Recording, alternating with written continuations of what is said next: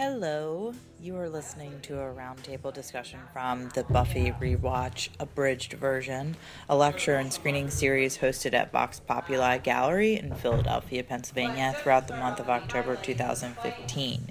Each Sunday, we are featuring a season of Buffy the Vampire Slayer where we screen select episodes along with a lecture helmed within Buffy Academia, followed by that, a roundtable discussion where the lecturers from throughout the screening series discuss topics related to the screen episode and the season as a whole.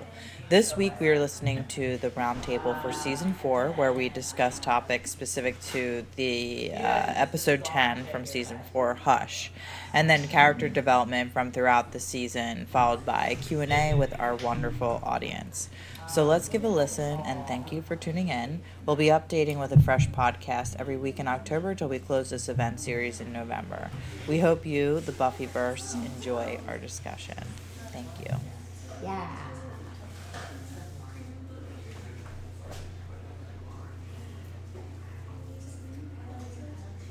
Yeah. There you go. A little more ambiance this week.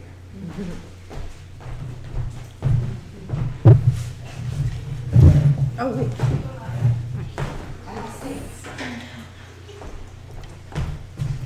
Um, can you guys see this enough? It's like enough, right? All right, cool. It's not like weird. Um, so welcome. Okay, season four. Yay! Buffy rewatch. Uh, this is the abridged version of the Buffy rewatch, and you guys made it to the roundtable today. So congratulations to you. Um, there was supposed to be like a round of applause there, but great.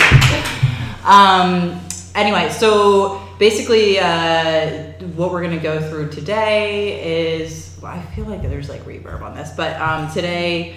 Uh, we're going to be talking specifically about the Hush episode, and each of us have assignments. Um, we're going to be talking about Buffy language, uh, which should be challenging, which I gave to Home, and uh, pop cultural references from within the episode, and we'll also be talking about fashion. Um, and uh, then we're going to go beyond the episode and talk about season four as a whole, where we'll be talking about specific characters. So, and we've all uh, convened and picked out characters that we want to talk about in their story arc throughout season four. And if we miss something or if we have a character that you would like to talk about that we didn't talk about, please like join in on the conversation. Um, in any, super casual. Um, and so, just to start off, I want to introduce everyone. We have um, James Myers on the end here. He's from, he did a season three lecture with uh, Anne Cornell. Yes, hello. And they are from the podcast Not Nearly Nerdy Enough. I recommend it to give a listen.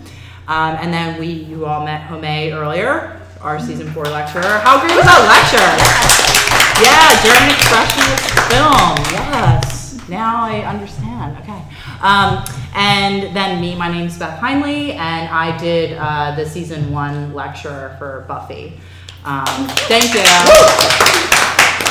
Um, so to start off, also I'm trying to cosplay as Faith today. I really It's I a success. it's not my succeeding. strongest, but uh, you know, I think I mostly just look goth.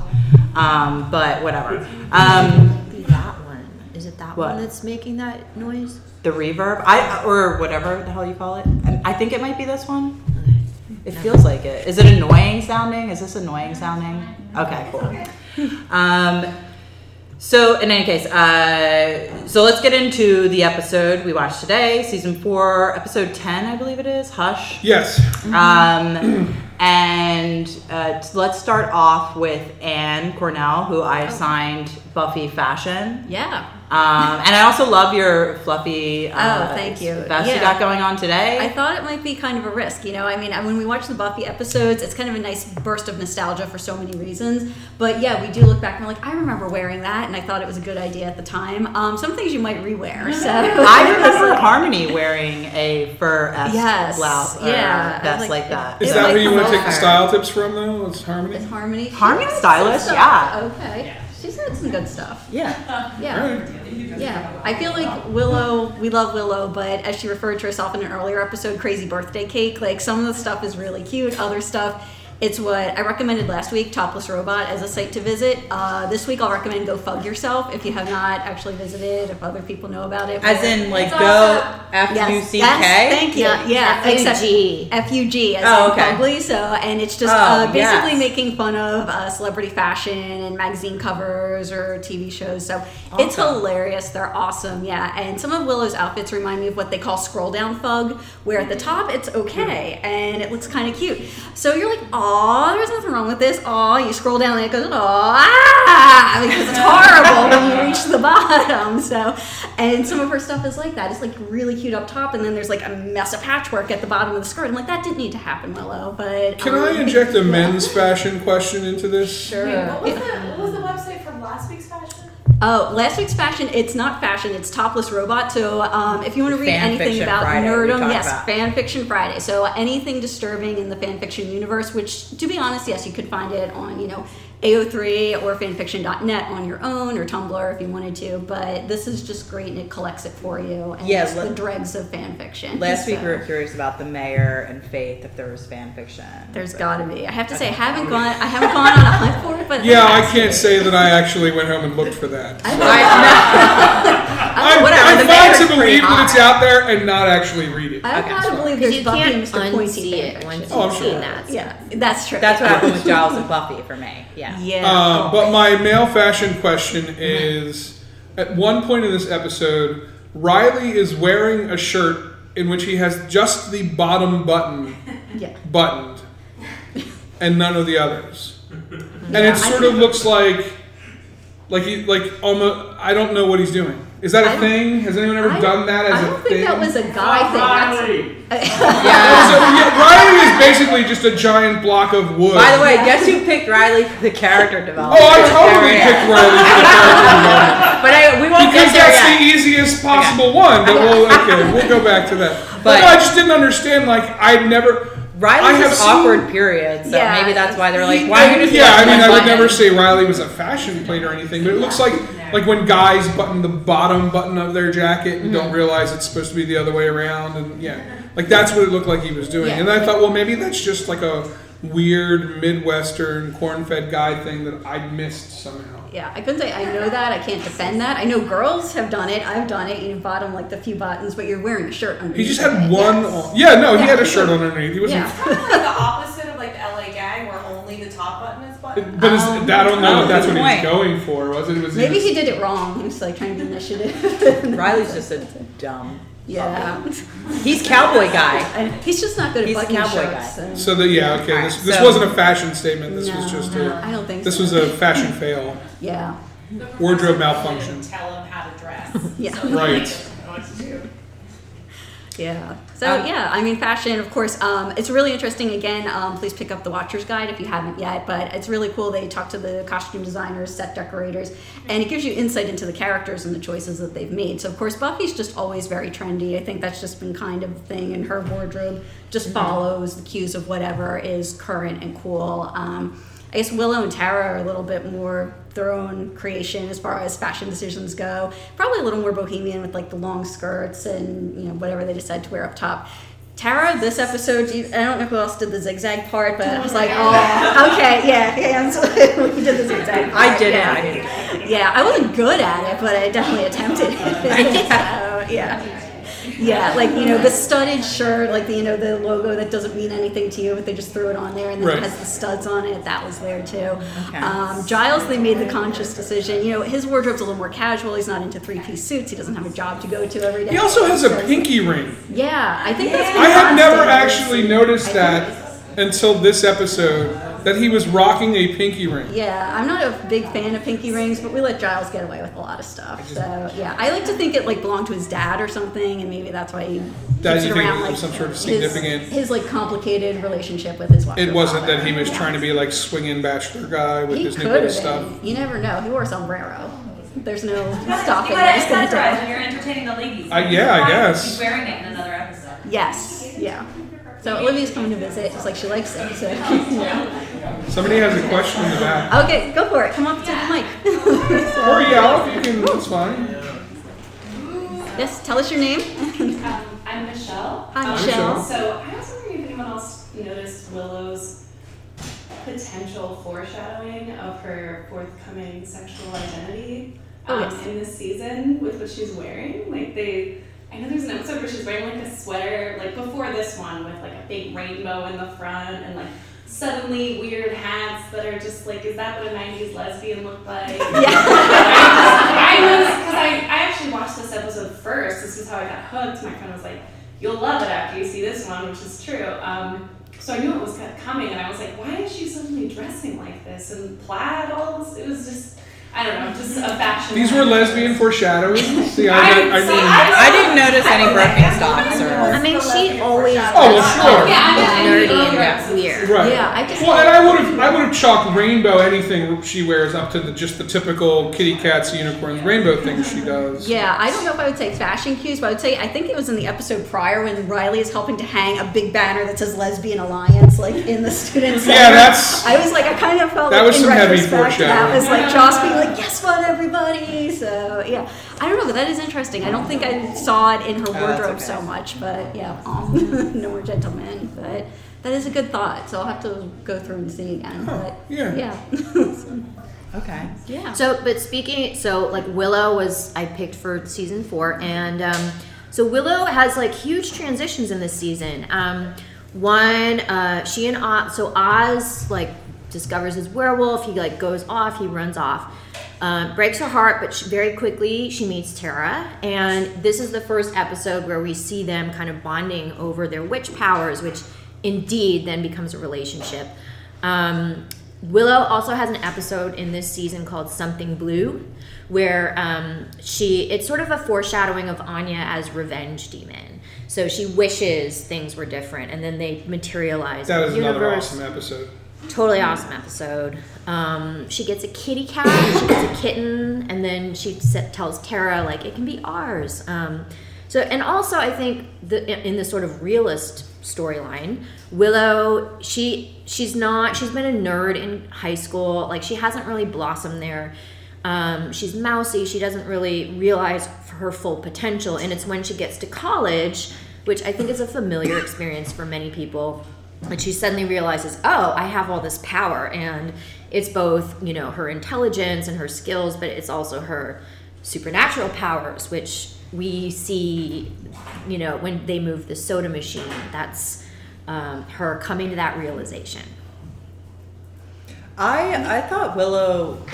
I don't know why. when I think of the, compa- I was comparing Willow's breakup uh, with Oz in season four to how to Buffy breaking up and actually killing her boyfriend, and I thought that Willow was a giant baby and like really could not handle it. I, I saw her emotionally being less strong than Buffy during that stuff. Yeah. I think a lot of it Like seemed something blue. I just remember being like. th- It was a good great episode, but I was like annoyed with Willow. Like, come on, like you're complaining to Buffy, like she killed, she just killed her boyfriend, like Yeah. to like you know save the world. So Yeah. Right. I well, she gave Giles shit too, and Yeah, I mean, you and know, he had a that's the- girlfriend die. Yeah, exactly. villain like, coming up know." for sure. Yeah. That's all I'm saying. Yeah, But and I think a lot of people in the episode they were like, "Oh, Willow," because she's like, nobody wants to hear about it. And I feel like maybe that's all they heard about, so Yeah. that's why. So yeah, and um, uh, to uh, but back on track, like uh, with just to specify in the episode of Hush too. Um, uh, we should move on before we get too much into the character development part. I want to talk about um, pop cultural references. Um, which James, like, I assigned both of us to it. So did you, You do? did, but I thought of it more on the whole scope of season four and not necessarily inside. Um, How many times do I have to instruct you? I, a lot. Okay, so homework. all right. Well, that's interesting. What pop- popular culture references do you have for the entire season? Oh, for the entire season, there's one of my favorite ones is actually in this season Uh-huh. um, when Oz is going through Giles's records and saying he wants to live there, um, and uh, Giles says something like, "There are far more important, you know, matters for us to concern ourselves with right now than than music," and he pulls out uh, Velvet Underground Loaded and says, "More important than this." And Charles was like, oh, well, there's an argument that could be made that that, and like then he realizes, oh wait, we, we got to get back to this. I can't get into the music stuff, but that's one of my favorite all time. Um, the the fact that Oz's band name is Dingoes Ate My Baby Yeah, is pretty freaking Yeah. huge Uh-huh. pop culture reference. Which technically is in the episode of Hush because the poster is in. Right, that poster is there always, Yeah. Mm-hmm. but that was like that is a touchstone, like pop culture reference for. You know, And the dingoes really did eat the baby. Right. Yeah, which is crazy. I did not expect it to end that way Yeah. when I was like 12. That was a current event. Yeah. Um, well, uh, I guess a musical reference that was in Hush uh, and related to Giles and Giles talking to Olivia about um, he lied being about in Pink Floyd, Being in Pink Floyd, which right. is like duh.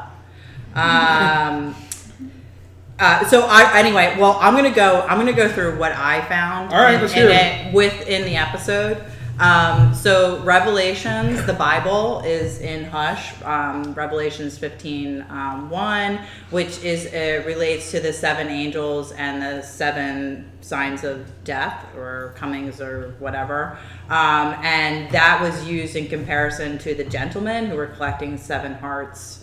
Um, and so they were like comparing that through that Bible passage. Um, so there's I'm that. Not up enough on my Bible that I would have caught that. Um, well, I actually I found it on the Buffy wiki, so I'm Oh, not, okay. I mean, I was raised Catholic, but you know, Revelations is actually pretty cool. Anyway, so um, I'll, I'll. I'll, I'll get on that. uh, and, and then we have uh, uh, Spike giving the British version of the middle finger, um, which I think is a pop cultural reference, absolutely. Sure. Um, and I mean, it, you guys all know that's the British version of the middle finger, right? Right. I mean, I didn't know. I, I only found out like I was like in high school when I realized that was the middle finger. So it was kind of new to me when I first like found out about it. It was pretty cool. Um, uh, one other side reference is I don't know if you guys look at props like I do, but uh, and I don't think this is like a pop culture reference either. But the Giles with his jade coffee mugs, um, they actually those jade coffee mugs are like spotted from like season three on to season six, and it's Giles with the jade coffee mug. So I don't know. That's like weird, but it's a total like he's got the same set of coffee mugs, and I I like that kind of stuff. Um, the joke with uh, use stairs in case of an emergency. I found that kind of like a humorous, you know, kind of uh, buildings postmodern like look at life. Um, the the first apartment that the gentlemen come within the dorms to collect the hearts is apartment number 213, which is Jeffrey Dahmer's apartment. No way. Really? Yeah. Yeah. So I don't know if that's So now we've got a purpose, but Ted Bundy like- and a Dahmer reference. it's horror. It's horror. So you're gonna like do that, and I don't know if they did it on purpose, and I actually couldn't find anyone else who like referenced that. Like I'm a sicko. Maybe I just saw it. Um, then we have. Um, also, I hate to be all Maggie Walsh, but please keep the murmuring down. And if you want to say something, please come up and say it. No, I'm just saying, like, just so we can keep the the 'Cause we're conversation recording clear. this. We're recording it, and we want to hear what you're talking about. Yeah. You're still talking. I can see you.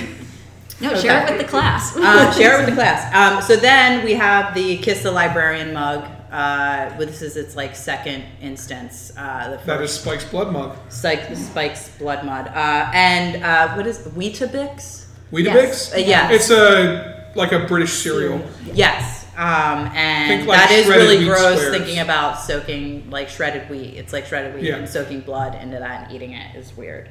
Mm-hmm. Um, and then eraser boards, dry erase boards. Yeah. I don't know. I just like I thought it's a yeah. It, it's It's an office culture reference. It's an I office office pop culture reference. Um, and I think and, and, that's like that's all I have. So that's what I that's what I got from the episode. Um, I- well, so to expand more Mm-hmm. to season 4 I feel like I noticed in season four they really ramp up the whole let's market bands with this show. Uh, and like every episode, they tend to focus on a performance by a band, even if it's just like they're watching a video Mm-hmm. of something. Yeah. Did you, I'm sorry, I feel feel like like, that's I cut you W. off. That's, no, you didn't. Yeah, that's that's that's Joss Whedon's first. You know, oh, I've got to. The, the studio wants me to throw this into my show now. Yeah. Yeah. Promote this artist. And this song. Um, so in any case, uh, then let's like roll into the language section. Yeah, then, Um, for Home. So this is a funny episode with which to launch talking about language because um, it is uh, two thirds uh, no dialogue, but um, hopefully you noticed in the first third, the first act of the episode, um, almost every single conversation we hear is a reference to either telling somebody to shut up or saying you're talking too much or something like this. Or we don't talk enough. blah blah blah babble babble. So this is so yeah i have a little list here. Let me see. So buffy's dream um, maggie walsh is lecturing about communication and that which is outside of language. Um, riley then asks buffy about her dream and she says i'm not saying a word um, what is unspoken between them, of course, is that they both have these double lives. Um, Willow is silenced at the Wicca meeting when she tries to bring up whether they should actually do some real witchcraft. Tara tries to speak, but then stumbles and has nothing to say. Um, Olivia arrives at Giles's apartment and she says, That's enough small talk, don't you think? Um, and then Z- uh, Xander and Anya are not talking enough about their relationship. Um, it, so every single thing we hear in the written part of the dialogue before it goes silent is a reference to language talking, too much talking. Uh, the whole exchange between um, Spike and Xander in his basement, where uh, Spike is sort of imitating him talking to Anya, and then Xander says, "Shut up." Um, no, you shut up, you shut up. So there's all of this stuff, and then indeed, lo and behold, they do all lose their voices. There's another big one too, where actually when Buffy is talking about what's keeping he and Riley from actually hooking up, is that they keep babbling at one another every time they get Mm-hmm. Yeah, into that yeah. point. So clearly, Yeah, He said he and Riley. oh, I'm sorry, she and Riley. Thank you. yeah. Um, they, yeah, they, they, they actually need to shut up before they, you know, to actually make it Yeah, I happen. guess it could the argument that like, you know, when Riley and Buffy um, are battling um, and, you know, kind of, you know, stumbling through this relationship, um, that the, um, the, uh, this episode is uh, by them not having uh, to speak, they, um, they have to, like, Yeah, they need reveal their true feelings. And I like the, um, the whole uh, petroleum misunderstanding Yeah. that happens Yeah. there because yeah, it's like even though it's kind of like uh, I thinking about the episode and I know what's gonna happen later, how everything's gonna be quiet, uh, how they can't speak or whatever. But um, it's kind of like um, through that whole first um, moment of them talking, I'm thinking like, oh, we should really like saying how you really feel about each other, but they can't do it. So I thought that was like really. Yeah, yeah, definitely. Yeah, thank, thank you. you. Thanks for that. Um, and yeah, and I'll just say this isn't really language, but it, it I guess it's a reference. Just the um, the music at the beginning um, uh, that we played uh, at the beginning. Um, Saint-Saëns's um, eighteen, I think it's eighteen eighty five piece that is played during um, Giles's overhead projector presentation um, makes use of the tritone, which is an interval which um, has come to be associated with the diabolical. If you think about like the um, in Stanley Kubrick's 2001: A Space Odyssey, the sound of the monolith with those dissonant voices, that that's that particular sound that's being quoted um, both in the piece and in the in Christopher Beck's score for the episode. Wow. Cool. Yeah, I know. Great. Um, okay, so let's go uh, from there into then the character development throughout a, a season. Um, is there anyone who like particularly wants to go first about? Should we talk about Riley? And I Can we talk about about Riley? Willow. So yeah, we Okay, do I know. some of You wanna talk about like Riley? putting Does blood in we the should anyone get water. into like Riley. Riley? No. Oh, oh, oh, All right, okay. Let's hear two Just Riley the- for the- like okay, Let's- Riley you- to you me need to is get up and the block us. of wood palette cleanser Okay, and you know what? I'll, that she needs. I'll be on. Yeah, I'll be on. Her- like I'll be You on, like him as the palette cleanser? Yeah. Yeah. But would that be like a long term like good thing, or are you just acknowledging that no, sometimes you need a palette cleanser? I think sometimes you need somebody outside of your own circle, and I think it's a nice introduction to the storyline because you can, how how much can you go with just three people all the time, basically? Oh sure. So I mean, you they and they do need to keep circulating other people in for it. But Well, and I think it also shows that, you know, you can have relationships and they might not be the one or the true one, but they're still valid, important relationships in your own development. So, because, you know, she does grow up quite a bit in that relationship with him. It's a real Mhm. relationship with all him. right, good and point. I think it, it really kind of enhances her character as well. I can't argue with any of that. Yeah, there you you- go. I still don't want to date him, but okay, come on. Yeah. Yes. Counterpoint. I find Ronnie sort of insulting, but Insulting. In, Well- how, how so? To you personally? I wish I had popcorn today to I throw know. at the screen I'm every long time. hair, I hate, you know, I don't really get along with a lot of short home names. Uh, but I think there's something to say for the hot body that's not super developed that you move along with.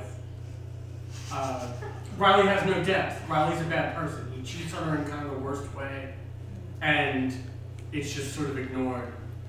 And I think, uh, but it, like I said, like it does help her develop. Do you mean he cheats on her in the worst way with Faith, or do you mean like when he with the vampire. I'm vampires? the vampire. Okay, okay. I, Just- think I just that's, wanted to- uh, You know, the show treats sex in such a, an odd way, hmm but the idea of uh, the vampire is like the supreme evil, even though it's not a complete demon, Yeah. and that Riley consorts with it secretly, uh, I think is like sort of like the ultimate betrayal to Buffy in a way.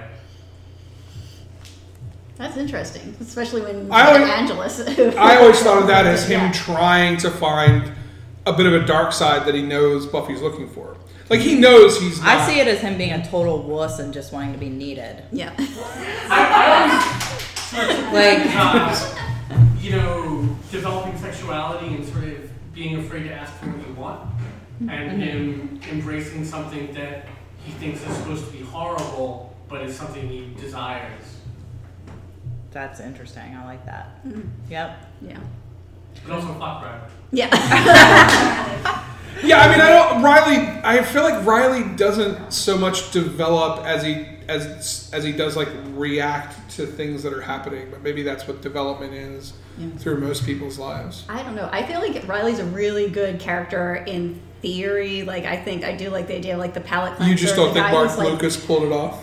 Not so much. I I don't don't, think think, he he did, was no. bad. Like on the rewatch, because I I will say like because I was like you know I'm very critical of Marc Lu- Blucas's performance, but I was like come on okay like David Boreanaz was winning any Olivier awards either. Yeah, but yeah. you know I was like Let's go back to the Irish accent. Exactly. Yeah. yes. Yeah. Evidence. You know, piece number one there. But um, I think with there were some things like when we were rewatching it, like he was almost kind of like dorky and insecure, which was sort of endearing in a way. And he was like being mm-hmm. friendly with Willow, so I was like, okay, this is different. You know, making connections with her friends. So it's like, in theory, in long term practice, not that great. And I would also, in a cynical sense, also just looking outside of the show, this is created by writers who I think across the board, sometimes in Hollywood, they aren't that great at writing good guys or you know there always has to be that edge or that darkness and that's more exciting and that's more fun to write. It's like the old trope of the devil gets the best lines. So you have like riley who's like an iowa farm boy and just like so good and nice and military and clean cut. Like like what do i do with this? How do i make him in- interesting? It's the same thing where you know like people Yeah. complain about superman. It's like no how you know there's nothing there. He's not batman. He's not iron man. Like there's no real edge to him to The edge for would be the alter ego. I mean, he Yeah. still is a secret, like you know, military dude Yeah. that fights monsters. this is true yeah but which even, is like- probably the only reason I think Buffy is attracted to him. I, I, I mean, I think that she's Ryan into also dual personality. Yes, he's the hot teacher assistant. Oh, you think there are several fantasies that played out on this? Well, I really think it comes down to that tight army green T-shirt. Yeah. That's what it is. That's It's it's purely abs and pecs. You mean, you mean Yeah, there's sweaty army t-shirt? Yeah, yeah, yeah. Like really. For me, I mean, that's the only thing I like about Riley is, is that T-shirt. Like, Sure. yeah I think nothing else is. I'm not saying the man doesn't have you know qualities. That's some He can wear a people t-shirt don't. like I'm nobody saying, else. like, All right, a- as a, as a character in the show, and I totally see where you're saying like, yeah, like she needed that palate cleanser. She needed that for several different reasons to kind of learn how to grow up and have a relationship with. I mean, uh, if you want to call, as in the show, I guess he's the most normal of a person that there could be in the show for her to be together with. Um, but yeah, just like disappointing overall. I mean, to me, it's like so. This is act like I think there were some amazing episodes in this season. In fact, Hush is one of my favorite episodes of the whole series.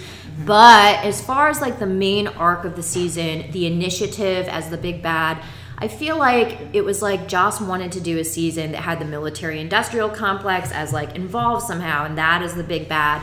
And Riley is kind of a placeholder in that. He's just like Mr. like white bread all American guy who's like involved in this covert military operation and I guess yeah, it just it doesn't grip me as Well, much. like in the season finale of season four, Restless, um, I like it was funny at the beginning of the episode. I was rewatching it, and Riley was like, "Okay, I'm off to get like D whatever militarized to the military. See you later, guys." I was like, "Bye, bye, Riley, bye, great." I was like relieved he's leaving. I was like, "Are they breaking up now?"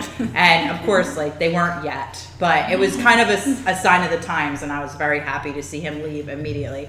But um, then like the Scooby gangs all hang out and they fall asleep. But in the dream sequence of Restless, which is one of also one of my favorite episodes of Buffy, which is in season four, um, was Riley in that, and he he was the archetype of cowboy guy, and he just kept on saying that over and over again. I felt like the writers were totally making that joke about his character. Like, I mean, he's just this like you know midwestern Iowa boy that's just like li- literally a placeholder to move along the story, but not an, an integral character. So that's how I feel about cowboy guy. Yeah.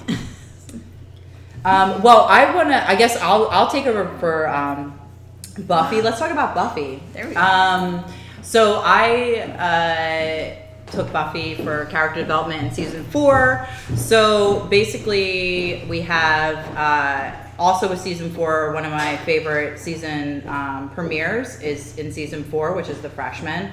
I totally relate to Buffy in the episode, feeling like really out of her element in college and, and being super intimidated. And she has like a nightmare of a first day at school. Like the one professor kicks her out of class when she's just like asking if am I in this class? And like, you know, and then embarrassingly gets like kicked out. So, and then she meets, oh, why can't, I can't remember the vampire's name, the chick with blonde hair. Oh, Sunday. Sunday. Sunday. Yes. Okay. She, first off, like, for just a one off vampire, I thought she was an amazing villain. Oh, yeah. I- and um, the fight scenes with them, martial arts style or whatever, were really energetic and igna- and and uh, kind of cast a tone for the fights, uh, for the physical fight scenes throughout season four, which I learned they did get a new um, choreographer in season four, which is I just feel evident in that season premiere. Um, and so their the fight scenes in that is, is excellent. Um, and you're kind of like uh, when she first gets her ass kicked, um, you're kind of like, how is this like one vampire really whatever? But she's just feeling out of her element. And Yeah, I was gonna say I thought that was moving- less about how big a bad Sunday was than Yeah. more about. No, but Sunday had great confident. attitude. She Oh, was, sure. I, I was like kind of sad to see her be. She was almost like a little like the little Spike sister or something. Yeah, like I was sad to see her get dusted so quickly, but whatever. Uh, so, uh, and basically, that's like a start to the whole season is Buffy acclimating, acclimating herself into college, and I also thought found the humorous um, uh, relationship with her and her co- first college roommate really funny. That episode, Oh, yeah. yeah, and well, and because I had a roommate in college who played Tori Amos over and over again, and drove me like fucking insane. So like when she was like, it was it was Cher. She had the Celine Dion poster. She had the. Well, I was but- gonna say that was another pop culture thing that I forgot Yeah. to mention. Oh, yeah. Using pop culture references to actually signal, oh no, wait, this is a bad thing. Mm-hmm. yeah, yeah, There's bad pop culture. Yes, and and then she was playing the Cher song over and over again, and I was like, "This is hilarious. This totally happened to me my freshman year of college. Only it was Tori Amos." And uh, and then like Buffy going around telling it was she's a demon, and that and like again, Buffy does have the uh, uh, Slayer intuition that that she brings to the table over and over and over again, and it's kind of like this uh, recycling narrative where the Scooby Gang or everyone's like, "Really, Buffy? Really?" And like maybe one tenth of the time she's incorrect, but most of the time she's actually right. Like her roommate really was a succubus demon who was like sucking her soul at night. Um, so uh, there was that, and then there's also other humorous um, uh, college type um, tropes like beer bad is a funny episode Featuring a very young Kal Penn. Yeah. Yes. That's right. Um, is that Parker? no, Who? No, no, no. Wait. Kal, Kal Penn, like he was Kumar From in Harold and Harold worked for the Kumar. Oh. administration. He was Yes. one of the Whoa. he was I one of the frat guys. And he went Yes. to UPenn. Yeah. Oh, there you go. Yeah, but he is in Beer Bad. Um, and, yeah.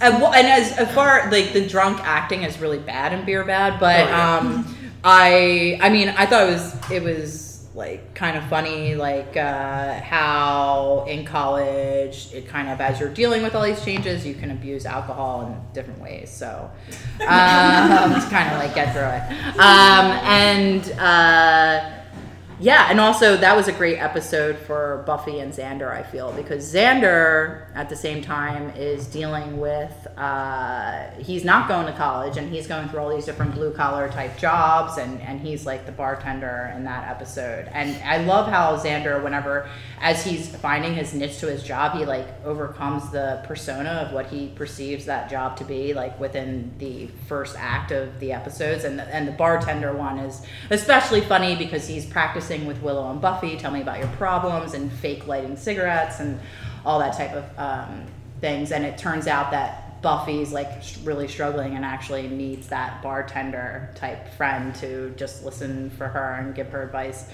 Um, so and then uh, Buffy uh, is re- she's rebounding Angel with Riley. I mean that's the way I see it. Um, I guess technically, oh, and she has her first like um, uh, again like kind of similar to the how she had sex with Angel and he turned into a demon, but with Parker. Um, again where like and she has when she first wakes up in the morning she's kind of like thinking it's the same thing happening but he comes back with the coffee and he's all nice and his mom's coming to visit. Oh that's so sweet. But it turns out he's a jerk too. So she's she's uh, developing her sexuality uh, but at the same but getting burned still and having to um, deal with that and trust issues and this and that. Um, and then I guess like that's like because then Adam's the big bad. Well, in the end of the season four, uh, it's just strengthening how her as a slayer is is and her real power in overcoming evil is her friends because they do that spell where everyone's essence possesses her and that's how they overcome Adam. So the the big arc for her as a hero or heroine in season 4 is again uh, accentuating how she gains strength from her friends where it's not her battling the forces of darkness alone, but through her friends and family that she overcomes. Although you could say in Restless, I mean, she pretty much saved the day solo in that one, but that was the season finale into season five. But Um, I I feel horrible because I feel like I'm about to take what is a deep and insightful look into uh, Buffy's arc of growth over season 4 and totally ask about her hair. Um, because there were a couple is a lot. episodes there where she was do I don't know what that was. It was. was crimping, and we all It was did that it. was the cri- it looked like she was trying to do dreadlocks or something. No, which kind of Are you fit thinking in about with Beer Bad- Bad? The 'Cause Beer that was, Bad like, episode, well, like it was That's very. That's No. going Neanderthal because they Yeah. all kind There of was Right, go but her hair was like that oh, before, oh, and in a couple of the It episodes was in before, something it was doing like it was a. crimped too. We all did it. that was I a don't know, some crimping of us did it.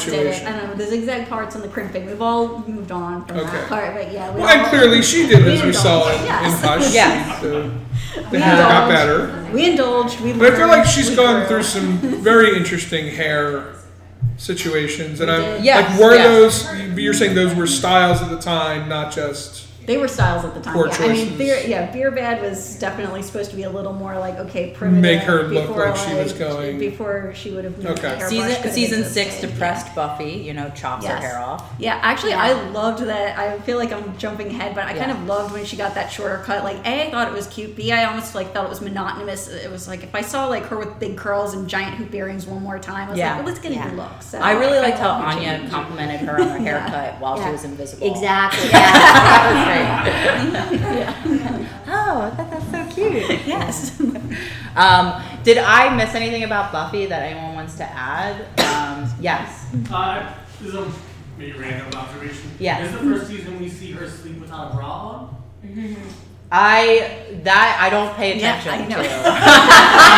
Can't help you So there. I've been rewatching just because Yeah. it started. I've been watching a bunch of years. I feel like Spike in this moment when he sees her in her bedroom, he's like, "Are you naked under there?" I just, it, was, it seemed odd to me. I, Yeah. I don't know Um, if it's just that all of a sudden she's 18 on the show, so it's okay, or it's just something I've noticed. in, you're talking in college. She's sleeping now without a bra. yeah. Um, Well, she's having a lot of simulated sex She- as well. yeah. Is that did they switch to UPN at that point? That might be it. No, too. that wasn't Oh, until okay. a couple years later. Okay. So. There's a lot. There's a lot of time spent without bras on the show. Yeah. Yeah. I don't know about whenever you're in bed. Like, yeah. I think you no longer have to feel bad about bringing up the hair. The first couple of seasons, it just seems really prevalent to me whenever she's going to bed that Yeah. it's like dramatically shown to the side that she has like underwear on. You Oh. can see oh. her like white tank top, Yeah, black bra, like, Oh. like stuff like Going to bed, It just Interesting. seems like a funny way to go to bed. I, I don't know. Um, I, I, don't I, don't know. I've heard it called Jennifer check. Aniston syndrome. I don't know if we're talking about that here. But Wearing a yeah. bra Oh no, the nipples. Aniston. No, like the when you can just nipples see on nipples like with all the time. Oh. Yeah. It was cold in the studio. Apparently. Yeah, apparently. Yeah. Does Um, anybody sleep Next in question. bra?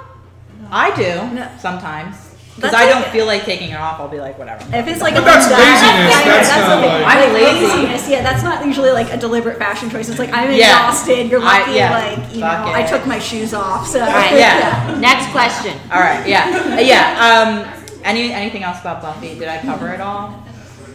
No bra, pun intended. but I, yeah, it was forced. Uh, so, well, the other person I had was Xander, and basically, what was Xander's character development is like I pointed to is is he, he's like taking on personas of jobs. He's like, am I construction guy? Am I bartender guy? Um, and uh, he's learning like the real life skills, and I feel like that is almost like helpful um, for Buffy to have as a friend as we get into real life situations in season five, especially season six, where she's in real debt, um, having issues with um, money. But um, and did Xander? He didn't get his apartment till season five, right? Right. Okay, Yeah. sorry, I can't. He's- even he's get basement that. boy But throughout they kind of like cusp into it. The season three one vin- like Xander vignette that I thought was really funny. It was when the, everyone was talking about what college they were going into and stuff like that, or what they got into, and Xander's like leaning against a tree reading Jack Kerouac's on the road. He's like, I'm going on a road trip this summer. And then like what then we get back to season 4 and people asking him about it and it really wasn't actually as magical or romantic as that book, which I did found dishes really at a ladies' humorous. club. What's that? He did dishes at a ladies' Yeah. nightclub yeah. and apparently had to dance one night. Yeah. I feel like That's that was great. a I successful would've- thing for him, though. Yeah, I feel like they probably should have pursued that in season four, but you know, kids. So Yeah. But it's a shame. Um, uh, in any case, I, I, I th- those are like the Xander, and well, obviously he's him and Anya's relationship is developing. He's char- he's showing his characteristics, not fully committal. Um, Xander, uh, so he's still not totally mature in in that sense. But you could also appreciate where it might be a little difficult to, you know, it's Anya. yes, X X You might not Demon. exactly want to jump headfirst into that.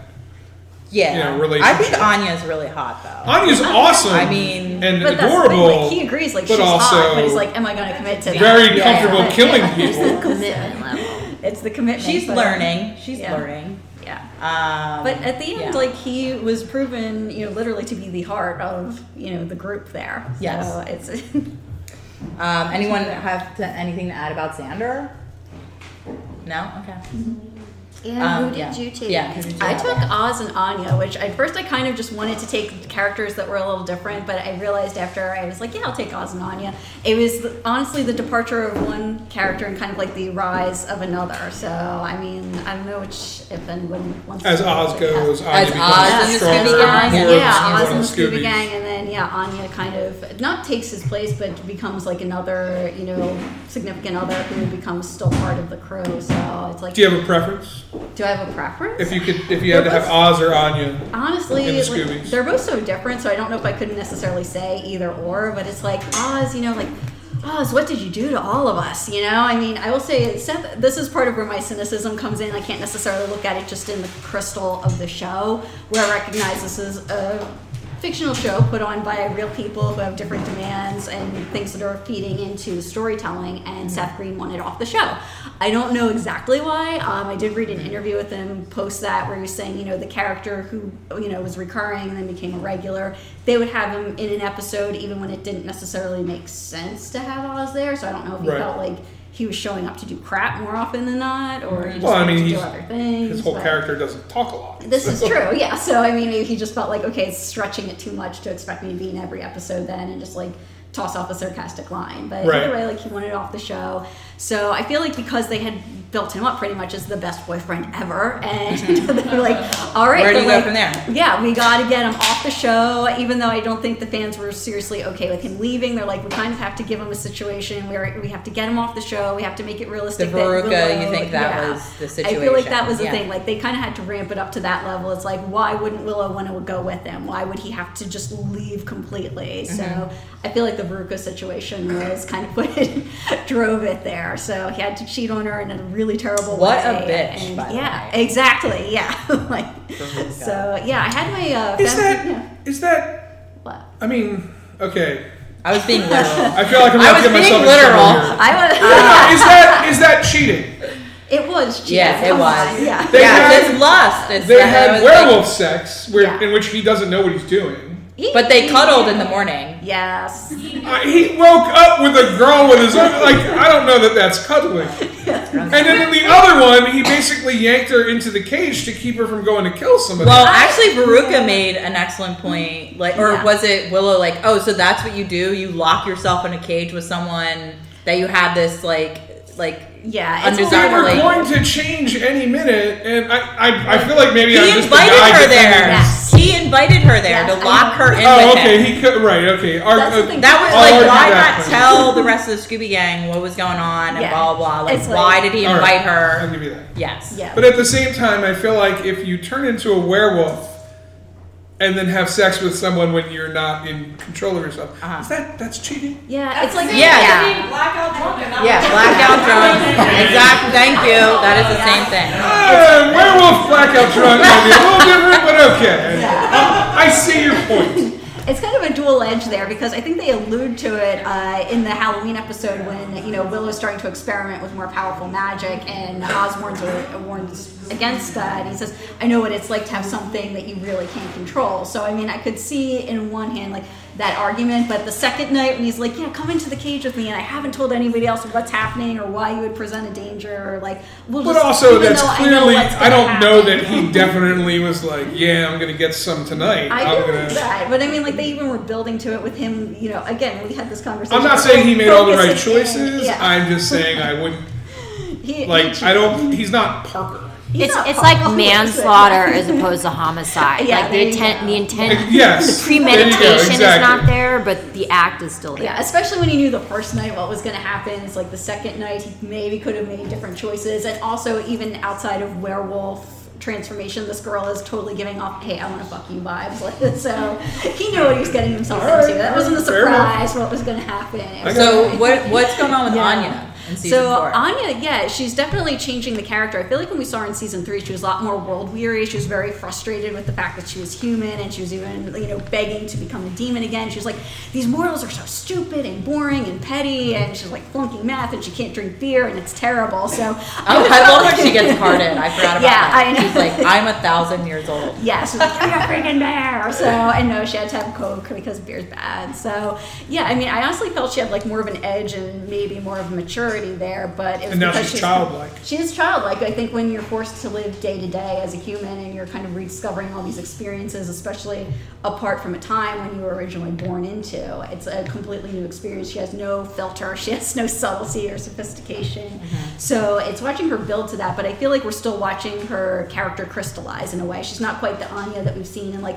five, six, seven, even. So she's still got a little bit of that, uh, you know, season three introduction, but she is becoming more of like the blunt, more comedy character that we see in later seasons. So She's the Cordelia. she is the Cordelia, and it's funny because, in again, Watcher's Guide interview, they said who's more blunt, uh, you know, Cordelia or Anya, because as we saw in Earshot, Cordelia she has a thought and it comes out of her mouth in a second. So, but she said Anya because she's like orgasm friend, you know, who like Cor- Yeah. Cordelia probably wouldn't say orgasm friend, but There's yeah. some, to me, So- there's something about Anya that reminds me of Seven of Nine on Mm-hmm. um, Star Trek Deep, Deep Space Nine because she's so she's like gorgeous and you, you see her and you're like oh you know she must be a very polished person but she has she she's socially awkward she doesn't know what's appropriate to say and inappropriate to say and so she's in a kind of culture shock and then these things just come out of her mouth that are just very like they're too it's not just that they're blunt in a cutting way it's that they're things that people don't normally say it's too honest. It's like we can't handle it. So- Yeah. So, we can think it, but let's not introduce Yeah. that into a relationship and there's or a conversation. there's a comedy to that and to the Yeah. disjuncture between the way she looks and that social awkwardness yeah.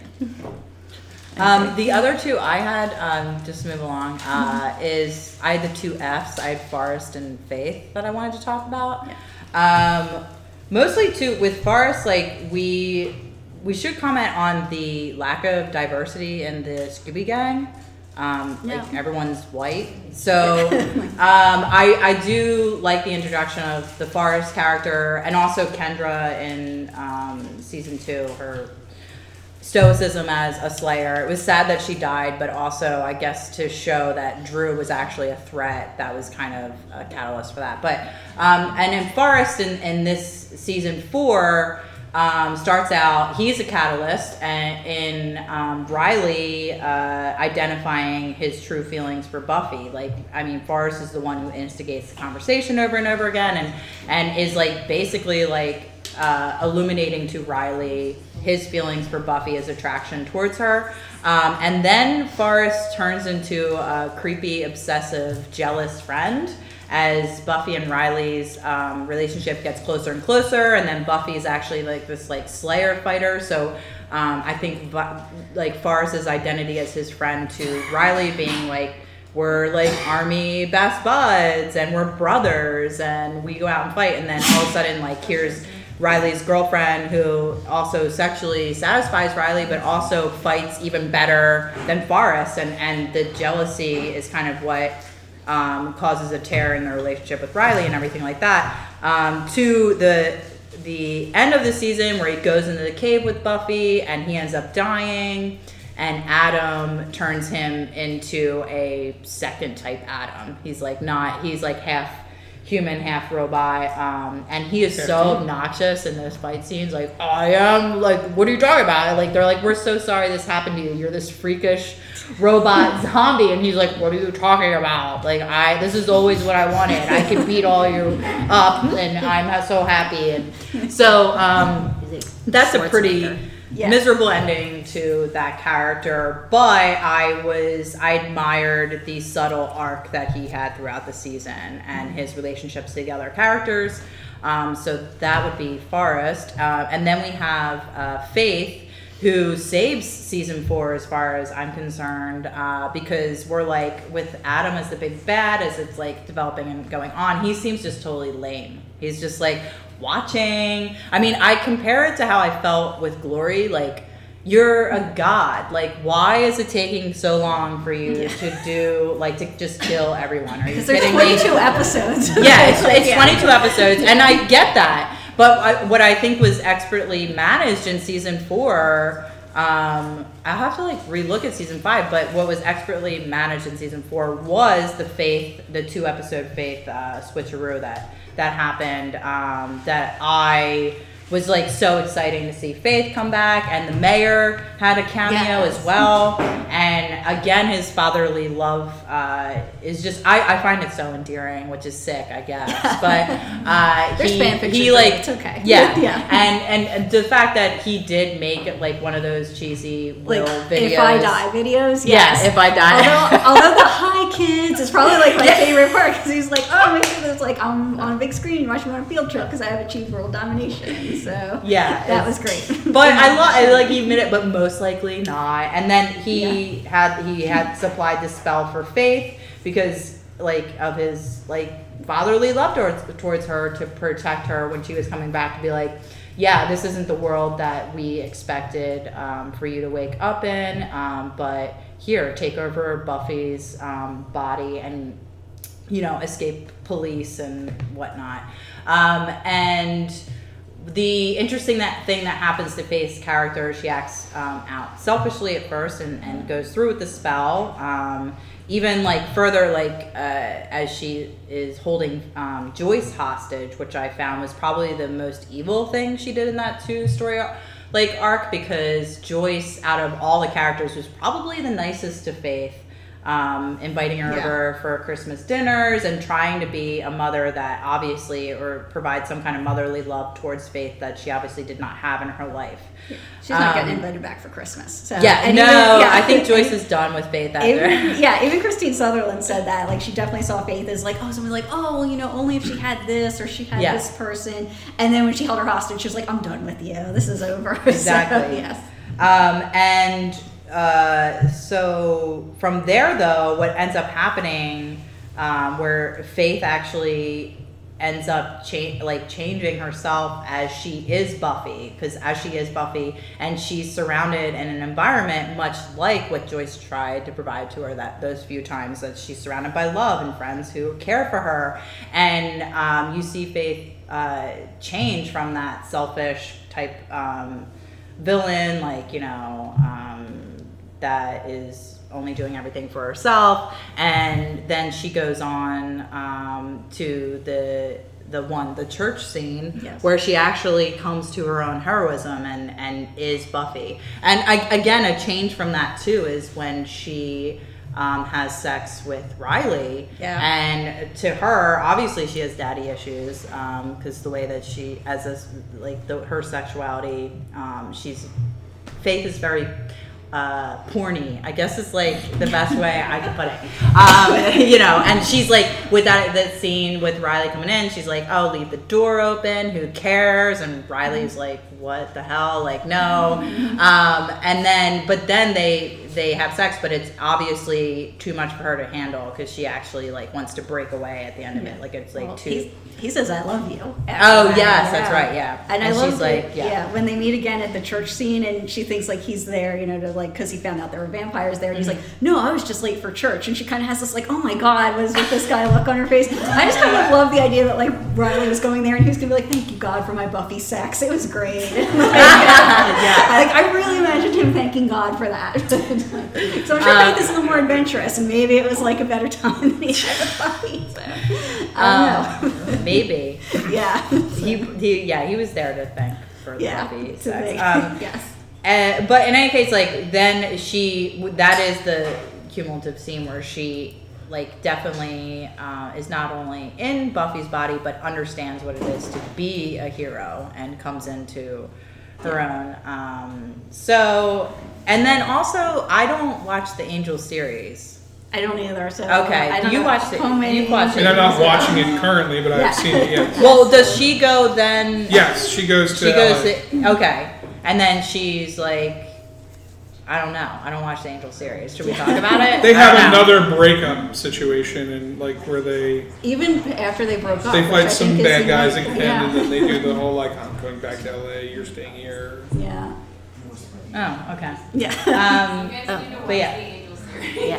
Okay. I watched I watched the Angel series from There's good when stuff in. Spike was on it, and because that's Did how we, I did we miss like okay? Duh, are 'cause I know Spike- the, the puppet episode is what's drawing me. Oh, I'm God, like, okay, yeah. we need to see. The pup- yeah, angel I'm like, If they're going to be that puppet ridiculous, angel. I think I need to see this. But Yeah. I my thing with the Angel series was just like I was not interested in like the Angel. cha- I mean the actor. I just I just could not follow him. If you like Faith, though, she has some really good um, story arcs and real like awesome fight.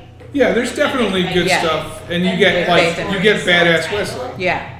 Well, I would say I don't really, I don't really like Faith. I am half cosplaying as her and um, talking about her today, but I, I, uh, yeah, maybe I, I, maybe I should watch it. well, you know what? Faith doesn't like Really? herself, so this is annoying. really really okay. Yeah, What's so that? it's like these. so really are annoying. and then she becomes moral. Ah. and then she is. and then she gets killed. Sorry. since, since I know you like talking about Spike so much, I know. We have no one picked Spike. For That's okay. I have thought something to talk pick about with Spike. Spike. No, Okay. I, I picked Giles. I and- thought you picked Giles and Spike. no, Giles and Riley. Giles and Riley. But I do have a Spike question from season four. Spike is getting awesome again, but wh- he has a sudden and inexplicable fear of bears. The Thanksgiving episode. Yeah, granted, a bear suddenly appearing in your house is probably alarming. He's sitting there tied to a chair. He's got arrows Yeah. sticking in him. But I mean, like, this is a guy who's fought a lot of things, seen a lot of things. Well, I mean, but he's survived. tied up, and Yeah. if a bear rips off his head, he's done. I- So but I, if an arrow goes through his heart, he's done. Like there's Yeah. plenty of things to be scared about. But he is genuinely terrified Yeah. when all of a sudden that guy's a bear. He says, "Bear, bear you, you, you, you made a bear! Yes. Undo it! Undo it!" Yeah. Like he's not seen scarier things than bears in his Yeah, time. but No. all of the scary stuff is like just part of his world. Like that. And th- this is a thing that is so un. He is um, Yeah. the scariest. I've never had to deal with a bear before. I don't know what this fucker will do. Like of course he's getting shot with arrows. I mean that's just like a He gets shot with arrows all the time. I know. Yeah. Dealing like- with bears is not in his wheelhouse, is what you're saying. It just seemed it was so you don't you very rarely see Spike that afraid of anything, and all of a sudden it's like a bear is terrifying. Also, sensitivity is endearing, so like all the more reason to just Oh, be like, yeah. it's, it's part of the Spike rehabilitation. Right. Yeah. If we make him afraid of bears, people will like it. Yeah. I do have a coworker who's desperately afraid of bears, so every time I see something with a bear, I have to send it to him because I'm that nice. Like the bears playing in those like people's backyard, like in the pool. It was awesome this summer. If you guys haven't seen that, you should go. so. I saw the bears playing in the pool. Yes, the bears playing in the pool. Go find that on the internet if you have not yet. It was awesome. So Do we have anyone else we need to discuss? uh, we haven't discussed Giles yeah. yet. Come on, all right. Giles. Yeah, well, The man, the myth, This the is this is go. this is the slow crawl of we get to see more and more about like the inner Giles and what real Giles is like. I mean, he starts off season four practically retired yeah. um, and bumming around the house again with his bit of stuff. Does he get the new red like um, convertible car in season four? Is that season four? No, I don't. Don't oh, remember Season when. Five? Season five. Oh, yeah. sorry. He's got a new car. Midlife yeah. crisis. Yeah. Right, like but penis. the um, I mean, like, he, and he actually starts toying with the idea of like Buffy doesn't need me anymore. Maybe this is where I start pulling away from Buffy. Um, and then he has that change of heart and is like, "Oh, I'm sorry, I'm here, I'm, I'm back," and and then like he's back in the fold, but he's still kind of like doing the semi-retired thing and enjoying the. Now I'm wondering because he got fired from the Watchers Council. I don't know How how. is he making his money? Exactly. I mean, I know this is TV, so like you know, nobody's dorm room is that big. Nobody's wardrobe is like that. Like I think he's at Xander's Ladies Club on I- the weekend. And- yeah. I, I would I would I could see that. I would imagine that Giles is the sort of guy that had a little stash of gold somewhere. Yeah. yeah. Um, and I like he fell into the magic shop thing so comfortably. Or maybe I'm sure he had a whole playing eBay acoustic store guitar in situation coffee going on. For Oh yeah. Yeah, his guitar Picking up shop. tips at the coffee shop. It's like right. baby, yeah. Except, yeah. So, Very okay. yeah. Does anyone have any questions for the panel or about Hush? Or comments? Or yeah, any Yeah. thoughts you want to share, interpretations, come up to the I mic. don't remember that girl being in that show at all. That Olivia girl. Oh. Oh really? Oh, she's she's in it a couple times in season I one. I think this is the last time we see her. There. No, she's in Restless. Oh, too. she in Restless She's too? in oh, Restless. okay. But I don't know, but that wasn't a dream. So, and because I honestly felt bad for Giles because I forgot that thing. He's like, oh, is it like too weird or too crazy? And she's like, Yeah. I, I felt like in the Awkward arc of the season, Yes. that's the last time we see her with Giles because she's just too weirded out by this whole monsters are real. Yeah. Was she in that before this episode? Yeah. Yeah. She was. Although, Yeah, like early on in the I mean, it's been a few early on in years. season four, Yeah. when they come over to Giles, uh, Buffy comes over and she comes out from behind the wall thinking she hears Giles and well, she did. That's and she's right. wearing his shirt and nothing else. And Buffy doesn't know she's there. Yeah, I Right. don't think she wore a bra then either, but yeah. She's probably also wearing a bra. Just continuing. But And. Giles comes out behind her in a robe. Yes. Yeah, although Who I, is she? Where did she come from? Well, She's some She's friend British. of his from across the pond. Actually, if anybody can remember Right. this, because I will ask, because I probably should have turned on subtitles, but when she's like, "Oh, I had to check up on," and I swear she said Ripper, but then in this she does call him Ripper. So I was on. like, "Oh my gosh!" So maybe she's back from those days. That's but what I thought, she but she's so much like younger she- than him. Yes, and then she seemed like she really had no idea that monsters are real and the gentleman. And So why, if she had her known him mind, when he was full on Ripper, she would probably know about monsters. Maybe that was when he was like, I'm part of the Pink Floyd. Continuity. I, my name was Ripper. and so, Yeah. I don't know. Okay, by the way, Ripper needs to be a TV series It's been toyed about for They years. did All say right, yes. they did want to do a Ripper and now they don't have never it. So, uh, you know, the mic's open. And Matt Smith has nothing to do. Oh my god. There we go. All right. Okay. Suggestions for Young Ripper up at the mic now. So, like, any casting choices, selections.